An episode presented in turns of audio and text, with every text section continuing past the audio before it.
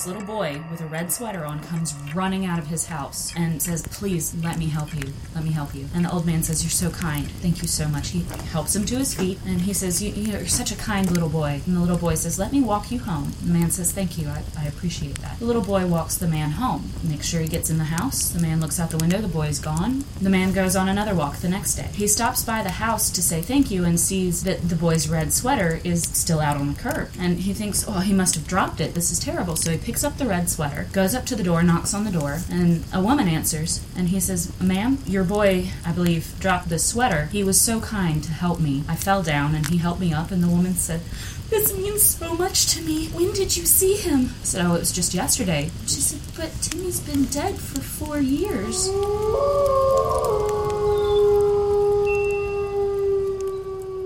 Welcome, foolish mortals, again to All Hallows Always. Where one night of Halloween just isn't enough. We are your hosts. I'm Jason. And I'm Emily. And we have two special guest hosts with us today. We have Cindy and Stuart. Cindy and Stuart are back. That's right. We brought them back from popular demand. Ah, I thought it was the dead.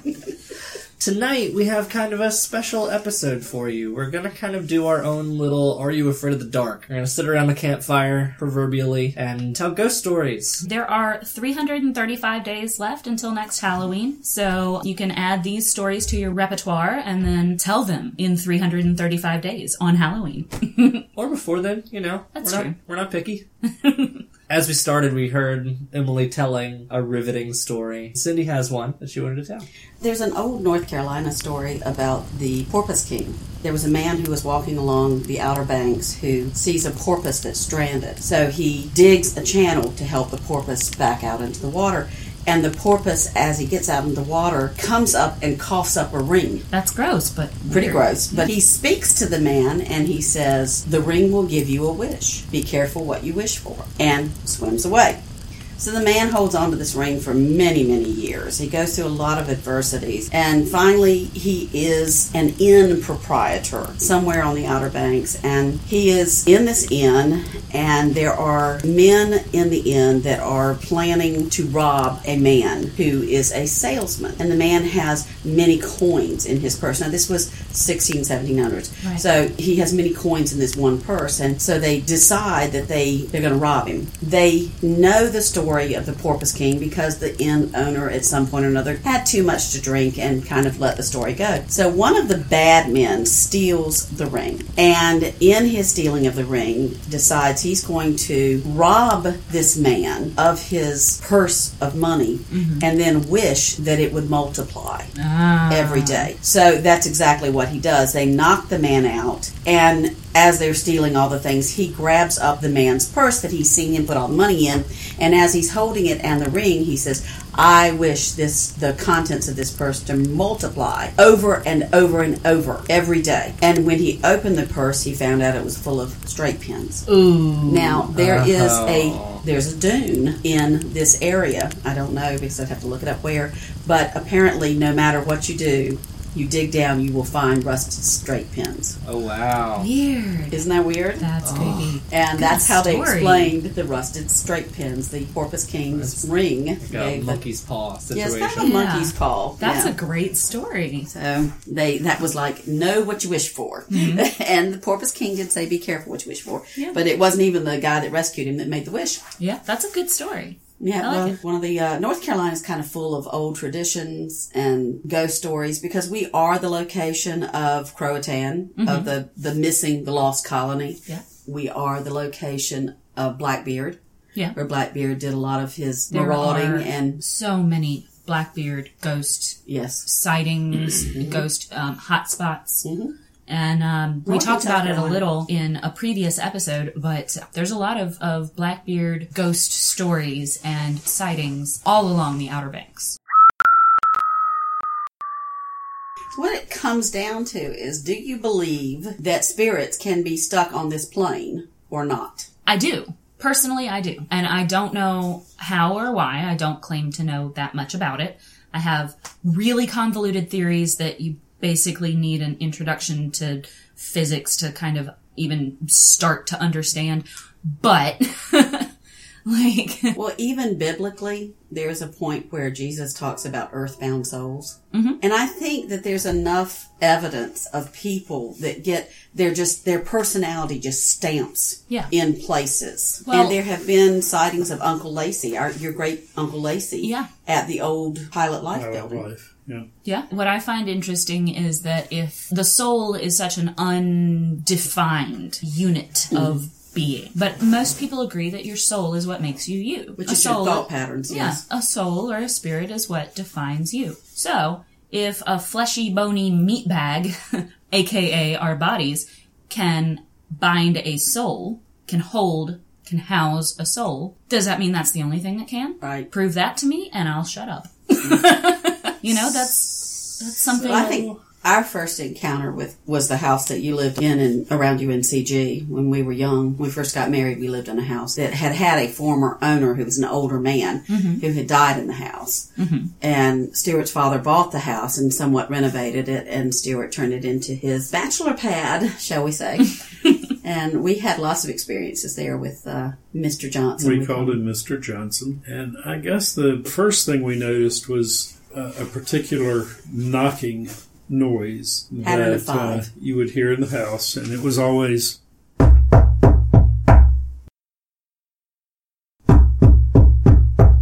And, and I would often think it was the fellow that rented the apartment upstairs. I would hear that knocking. Glenn somebody wasn't And I, it? and I would later. think it was Glenn upstairs. Then Glenn would come home 20, 30 minutes later. Huh.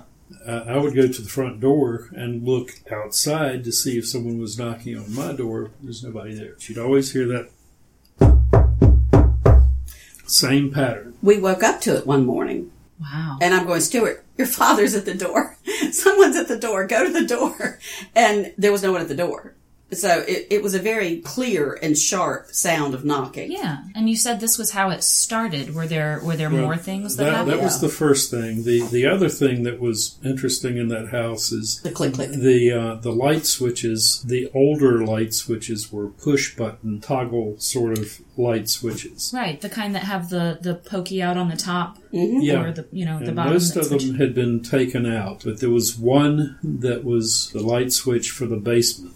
And as you went into the basement and you would hit that switch, it would make a particular click click sound. And for, And for a you would long hear time, that noise. Mm-hmm. and when we heard it, we would hear, the first time we heard it, right after we were married, we were hearing it a lot in the winter. Mm-hmm. And we thought it was the furnace clicking on. Right. Because we'd hear the click, click, click, click. And it would be like, there's that noise. But then we started hearing it in the summer and we didn't have air conditioning. So it was an odd thing. And it took us probably a year to figure out which light switch we were hearing because there were many of those in the house, but the particular sound was the one going to the basement. But then there was a really interesting evening when we were downstairs doing something and we could hear Glenn walking upstairs. Mm-hmm. And we called a couple of times because there were inside stairs and outside stairs. And we called a couple of times up the stairwell and said, Glenn, come on down and have dinner with us. Mm-hmm. And we didn't get an answer. And I think that particular night, about 15, 20 minutes later, we heard Glenn come in his door, which was from the ups, outside stairs. Huh. And we called out and we said, Glenn. And he said, yeah. And he said, you just getting here? And he said, yes. And we thought, then who in the world have we been hearing for 30 minutes? Are you missing any valuables? I mean, walking around. yeah. And then after we married, we made the upstairs part of our house and we moved into the front room upstairs. And you would be lying in bed in the morning and you could hear someone very distinctly walk down the hall. And it would be like, who's here? who's here? Yeah, but there was something much more physical Oh. and tangible that happened before that. Long before that. before you moved in, and that was the my bedroom was in the downstairs. What was the What dining room? was the dining room, and so there was a swinging door that opened into the kitchen. And French And doors that went into the living room. Dresser was just inside the old dining room, and my hairbrush stayed on that dresser. Now, was this during the time where you had the very long hair? This Oh, yes. was when my hair was long. Quite long. And very beautiful, by the way. We guessed that Mr. Johnson probably didn't approve of that, but Yeah. So if I was in the kitchen and I started to push the door open to go into what was my bedroom, I would hear my hairbrush fall off of the dresser onto the floor. It happened many times. Hmm. Interesting. I mean, over and over. Over. Huh, That's Wow. crazy. And he, I think he finally lost his temper one day and said, "Okay, Mr. Johnson, leave my hairbrush alone and get out of my room or whatever." You know. Well, we, we talked about it a lot, and a friend of ours said that um, if there was a spirit in your house and you said, In the name of the Lord, what is your name? The spirit had to identify itself. And, and I tried that on a couple of occasions when Right. something would happen, and there was never a response. Well, I, I think the modern thinking on that, which keep in mind this is by no means a scientific field, Correct. um, but it is approached very scientifically. And I believe the modern thinking on that is that that only works for demonic spirits. That's Yes. correct for demons. yeah. And I, it, from the sounds of it, Mr. Johnson was nowhere near No, demonic. he was just he, he, sounds, was intolerant. He was Well, he sounds like an intelligent haunting. He was aware of changes in his environment, which well. Interestingly Well, enough, I had sort of a joking relationship with him when I would hear this stuff. I would make make light of it, Mm-hmm. but uh, but then the most um, we had two real startling things. the, the most startling thing was when Cindy and I were in the downstairs apartment, and Glenn was in the upstairs apartment. He was at the base of the stairs. Glenn had started to come down the stairs and was, was standing near the top of the stairs. Cindy was standing at the base of the stairs, No, and she's disagreeing with me. we. I am disagreeing with. We were standing somewhat in a triangle at the of the first landing, which you went up a couple of stairs and then it turned and went that way. Know, And Glenn was standing up above us, and you and I were standing side by side. And all of a sudden, Glenn went like a shiver ran through him, mm-hmm. and Stuart went, and I went, that was him because I clearly saw his face. Stuart said, I saw white go. one, one of us said, "What did you see? Yeah. Did you see something?" Yeah. and both of us saw him. Mm-hmm. Glenn felt him. A, Yeah. chi- a chill Well, ran we through Glenn. described it differently. You I saw very distinctly saw his face turn and him go up the stairs. you saw a face and a torso Yep. turn and move up the stairs. Yep. Glenn felt something cold move past him, okay. and I just saw kind of a, a swirl of smoke that went up the stairs. interesting. And this was while Glenn was living upstairs. Now, later, when we married and took over the entire house, when we first married, we were still living downstairs. And this is the one I love. I crawled into bed one night. I picked up Stuart's book that he was reading, which was a Kurt Vonnegut, Balloons and Boondoggles or something like that. And I looked at it and said, hmm, turn it back over and put it down. He got into bed and he said, Did you touch my book? And I said, uh, yeah, I picked it up. And he said, well, put it down like you found it because it's about 14 pages back from where I was reading. And I said, well, I'm sorry. And I was very upset that he was pissy with me because that's what it felt like. Yeah. So the next night, he gets in bed and he said, did you touch my book again? And I said, I did not touch your book. Because now I'm really upset with him. didn't. I did not touch her book. All attitude. And he, he says, it's back on the same page again. And it's way back from where I was reading. And I said, well, what is the story about? Because these were, this was a collection of short stories. And he said, it's a story about a medium that contacts the dead. And we both just went, okay, Mr. Johnson, leave us alone. Oh my gosh.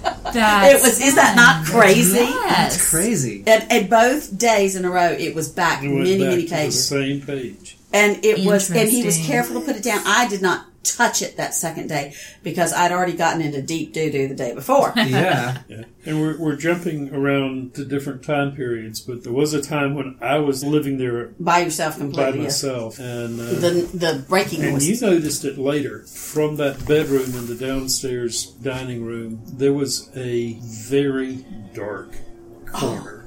yes. You would like- just you would feel like there was a presence in the black. room, and you would look, and it was like the darkest, darkest corner you could imagine.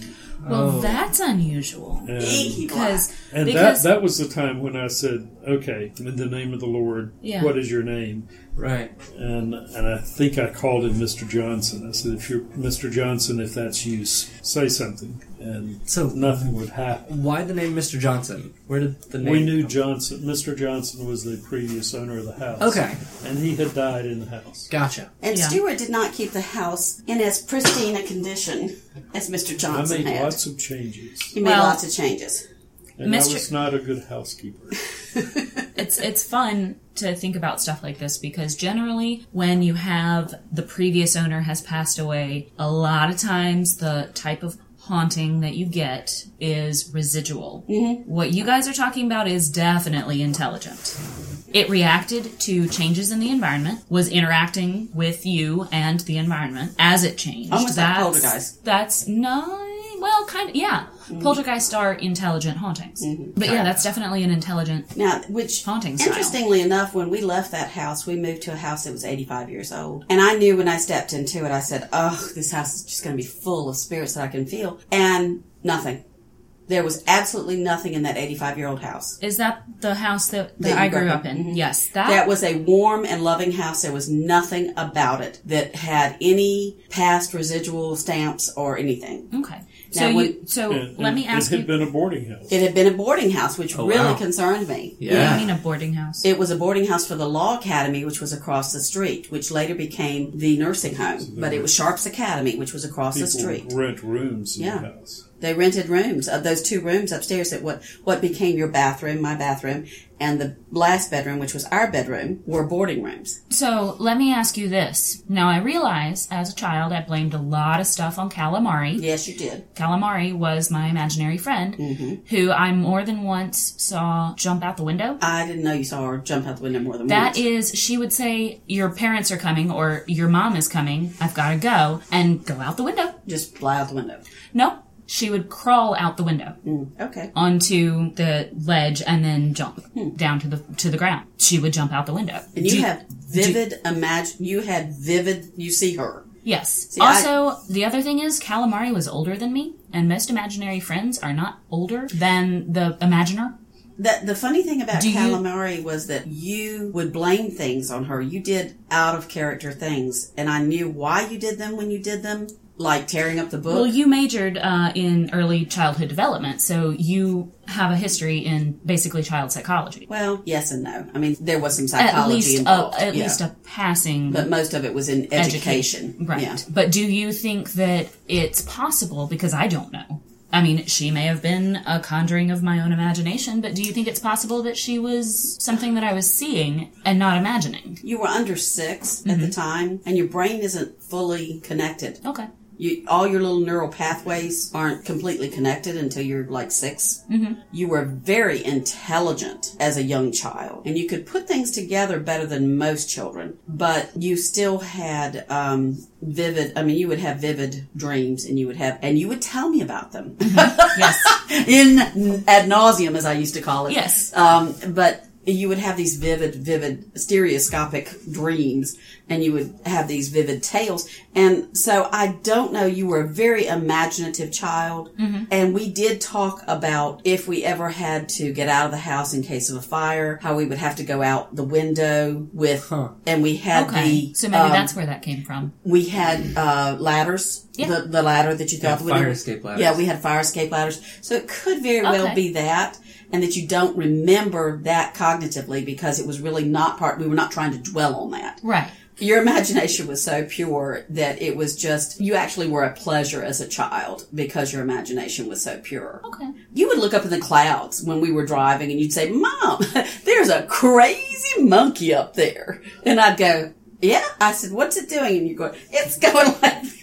Yeah. And sure enough, I could see what you saw as the crazy monkey. So, you know, that's something a parent never wants to stifle in a child. Right. And the things that we dealt with as far as this house and the next house that we had that was also haunted, people tend to say to themselves, oh, it's only my imagination, it's only my imagination. Mm-hmm. But when it happens and happens and happens, Yeah. Well, you know it's not your imagination. Well, that's one of the reasons that that you question calamari. Well, yes, because I ha- I clearly remember what she looks like and her interacting with her, Yeah. and I vividly remember her going out that window. Well, she was uh, she went out this window the second time. She was never back again. Yeah. I mean that was it. She was never back again. You were probably Well, that's- five years old. That is also an unusual end Yeah. to an imaginary friend. Is well, she went out the window and then never came back. No, she never did come back. That was the, I will say that, that you told me she went out the window and we never saw her again. I mean, there was no manifestation of calamari did it. And I mean, there were some wicked things that were done. I had a shelf that had your Beatrix Beatrix Potter Yeah. pieces on it. And you were not a climber, I was never a climber. and uh, This for was the some only reason, thing that until recently that- that, I climbed in my entire life. that shelf came down and, and and all of them were broken and and or most of them were broken and and I believe that that was a calamari climbed up and did it you know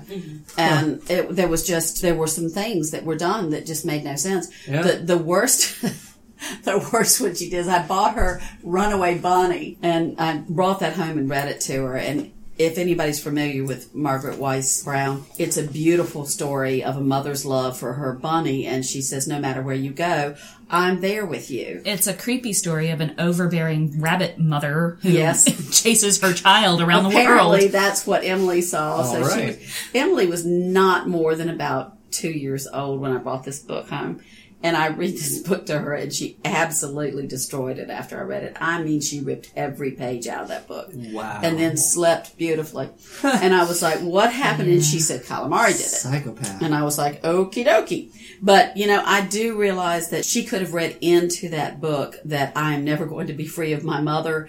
I'm, my mother's always going to be there. I can't do anything. I can't be an individual. And I can understand her wanting to rebel because that, That is an unusual thought process for a child so small. It is. it probably is. Yeah. She was good at those well, things. now, and the other thing is, I mean, as a child, I remember Do you remember feeling. the clothing wars? I re- hang on. I remember feeling very safe Mm-hmm. and very happy when you guys would come in and check on me at night. Mm-hmm. And that was when calamari would go out the window. Yeah. So was it a piece of my personality going, run away, run away, the parents are coming? or was I seeing and interacting with a spirit who did not like adults? I, If it was a boarding house, which I did not know until today, Yeah. if it was a boarding house before, for law students now. So these would be students at least, I would Calamari think, was not that 18 and old. You know, calamari was 14 and older. calamari was maybe 10 or 12. Yeah. But that is unusual. You're right. It is unusual for a child to have someone So- as a, an imaginary friend that's five years old. Yeah. You said that in the childhood development, Mm-hmm. the five, six year old brain isn't completely wired up yet. Some would say that that, that allows for better perception into the Well, supernatural. when I say it's not completely wired up, I, I was just listening today to this wonderful woman on NPR that was talking about how the brain works, and there are these. It, the brain at that point in a five or six year old is like islands. yeah. You know, so this island sees color, and this I island know. sees this. We've all seen. Inside Out. I'm No, just- I'm well, sorry. I haven't. and and that that it's language, our own self speak, Yes. that brings these connections together. Yep. And people who are verbal now, I will tell you, Emily was very verbal. I have always been very verbal. I mean, you're, Most you're children co-host of a have podcast. I mean, Ten words at one year. Yeah. Emily probably had a hundred. Sure. I mean, she Our nephew Ender has, I is mean, in the same boat. He's Yeah. three and Very he speaks verbal. in full sentences. yeah, he's he's three and he has a larger vocabulary than I do. probably not. Not quite, but he is- You were the same way. You were very precocious. So you know, bright children tend to their mind goes different places, Mm-hmm. and um, you know, children are also more open to things than adults are. Adults have so much grounding Mm-hmm. that. And it's just like the mosquito tones. Mm-hmm. When I was young, I could hear those mosquito tones, and I used to say to adults, "Can't you hear that noise? It's driving me crazy." And they would go, "What are you talking about?" Yeah. And like I was nuts. And it wasn't until years later when they talked about mosquito tones and how only people of certain age could hear them that I felt vindicated Yeah. Yeah. because I'd been hearing them when I was a child. At grandmother's mountain house, she had one of those high pitch things that, you know, wards off possums and Mm-hmm. raccoons and yeah. squirrels the and such. ultrasonic. yeah. and she could hear I it. could hear that thing and oh, it gave Yeah, me such a headache. And that's, she kept telling me I couldn't hear it. Yeah. People can't hear it. And I'm like, but it's annoying me. That's a good physical metaphor for the. Yeah. I mean, there are very real reasons for why children can hear that and adults. exactly. can't. Right. But I think it's somewhat the same way with spiritual things. Yeah. Children are more open to spiritual things.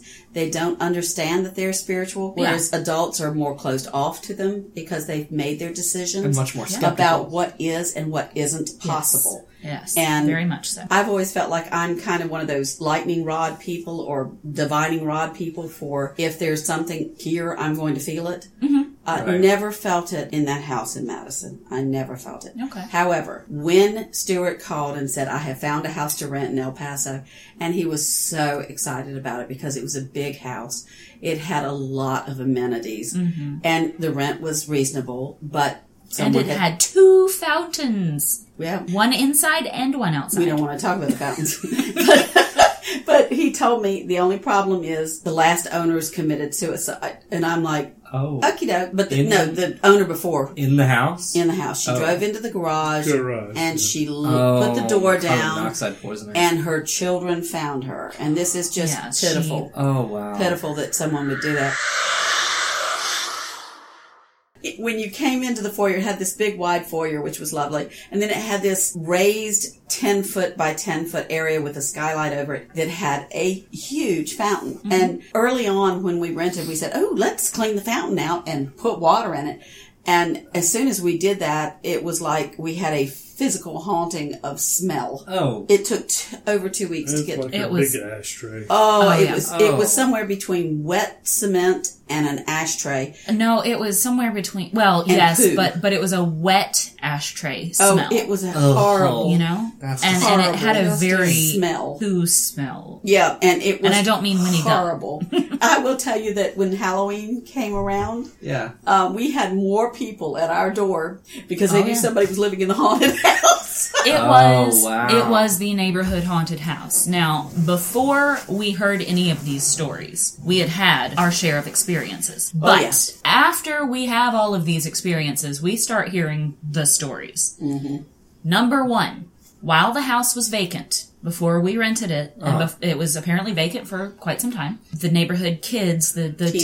teenagers and the preteens would break in and smoke cigarettes and use, let's all say it together, the, fountain, as, an, ashtray. Yeah, Uh, Which explains the ashtray smell, That would do it, yeah. but not the poo smell. we we could not I- rid that house of that smell. I'm sure there were other reasons for that smell. They would, yes, they would come in, they would drink, they would, Now, and the other thing that was, was so amusing bad. about the house is that the dishwasher, when you cut it on, the first time I cut on the dishwasher, it went. we called the dishwasher Mona. it wept and moaned. Mm-hmm. And I just said, well, now I know why the neighborhood kids think the house is, is haunted. Listen to the Because dishwasher. of the dishwasher. That and the stain, which Oh. we never actually did get an explanation for that, but the there was the stain looked like someone had been murdered in the dining room. the stain was in the dining room carpet. That carpet was what beige No, it was pink, like everything else. was it? Okay. It was pink all the way through the living room and through the den. Okay. Yeesh. Well, there was a spot on it that Enormous spot that was like someone was murdered right there. it, it was huge. That kind of ruddy brown color. Well, no, it was just it was dirt because dust collected. It had been obviously been cleaned. Right. But no matter how many times you cleaned it, Yeah. the outline would come back, and it was enormous. It was there was just, I mean, it couldn't have been a full turkey. It couldn't have. It would have to have been a five gallon bucket of food dropped on that floor to create that much of a stain. Yeah. It was absolutely enormous. And the creepiest thing that I remember, and I don't know if you remember this or not, but had two creepies. you were cleaning that spot and that was the first time that I remember you saying this in front of me, but you were cleaning the spot and you said, "Ah, it looks like someone got murdered right here. And you were frustrated and I looked up and that was the first time, but there was a big scorpion on the drapes in the dining room. which I had to vacuum up.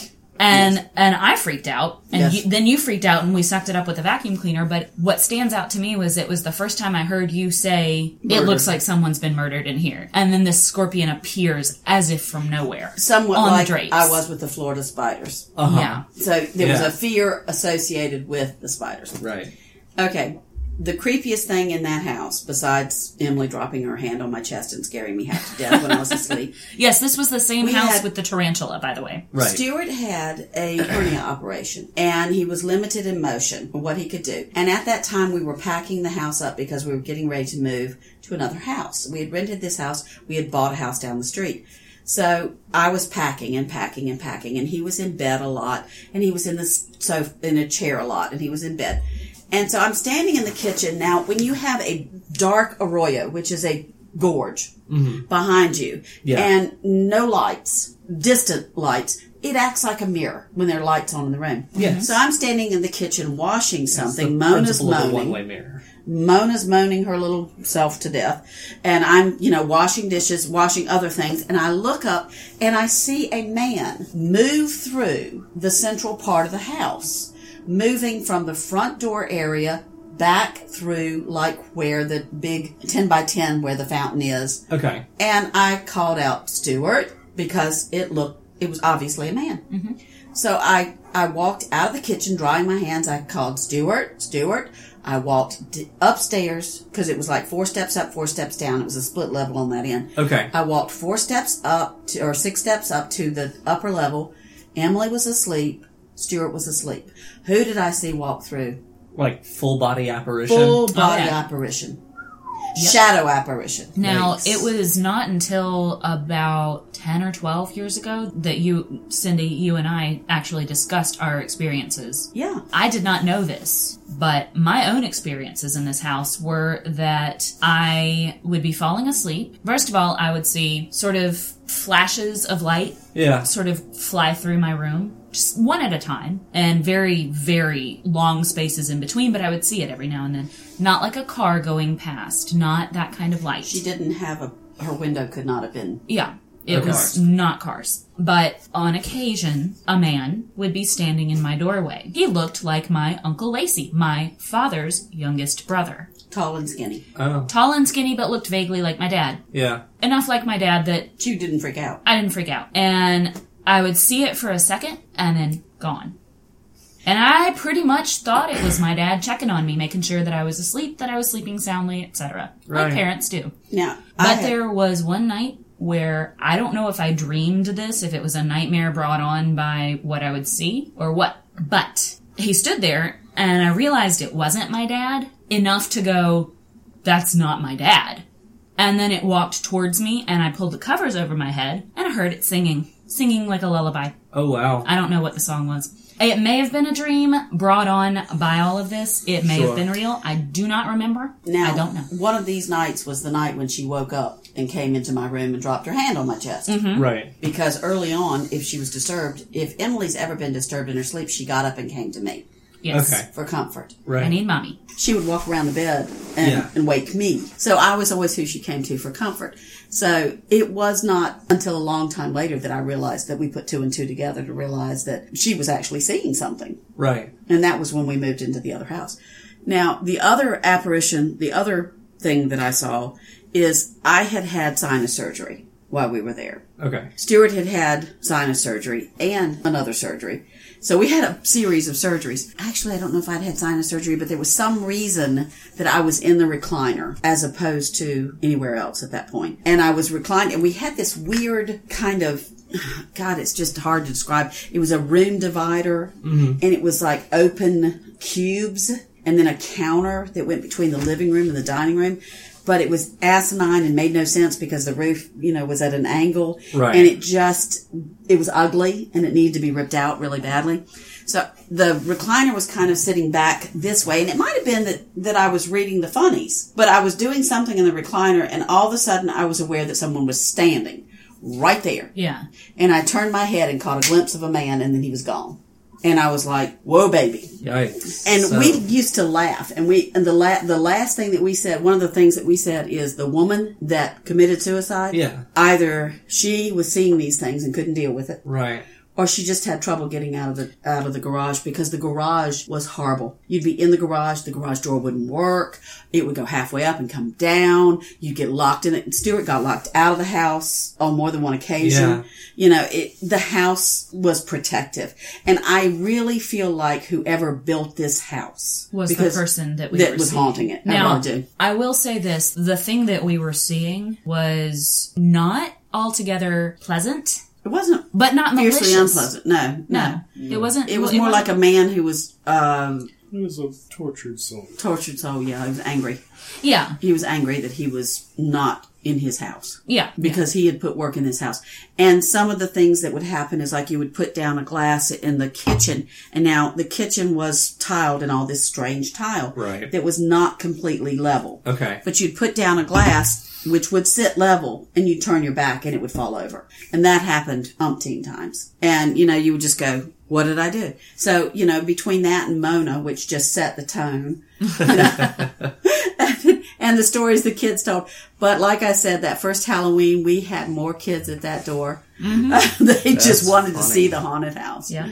But the house that we moved into after that, Oh, what was our- the first thing I said? the first thing she said was how we were only there alone. Yeah, It's, it's, just, us. It's just us. And there was such a lifting of your spirit. You'd walk into that house and you just felt lighter. Mm-hmm. Part of it had to do with the colors. Part of it had to do with the fact that there was no eye offending color combination of Sure. yellows and browns and then dusty pink. It just, Well, I, it was a, just a cooler, more fun house. yeah, the It one we moved into was. It, it really was. The house on the top of the hill, the house that we first rented, would have been a spectacular house um, if someone had the money to put into it, mm-hmm. and if you could get somebody to exercise whoever lived there out of it. yeah, Sure. But that's definitely the two houses that we've lived in. yeah. And oddly enough, we moved into this house. The Rosses died here.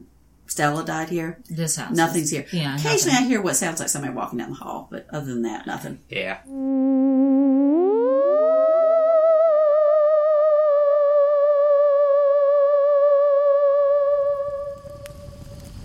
Well, all right. uh, I think that's uh, that's a wrap for this episode. Thank you guys for joining us again. Yeah. Thank you so much. We'll have you guys on again sometime. Until then, please follow us on the Facebooks at facebook.com slash allhallowsalways and find us on the Twitter machine at allhallowalways. We always welcome questions, comments, and suggestions. You can email us at allhallowsalways at gmail.com. And keep up with everything that's going on in our nerd world at irrelevantbutawesome.blogspot.com and keep up with us personally, Emily and myself, on the allhallowsalways.blogspot.com. And make sure, if you're into wrestling, to check out our sister podcast, Classy Ring Attire. Best way to keep in track of us is on iTunes. Find us on there. Give us a, some comments. Give us some ratings of five stars. Nothing less than that will do. Uh, we would love to hear from you. Have a good night. And happy Halloween! All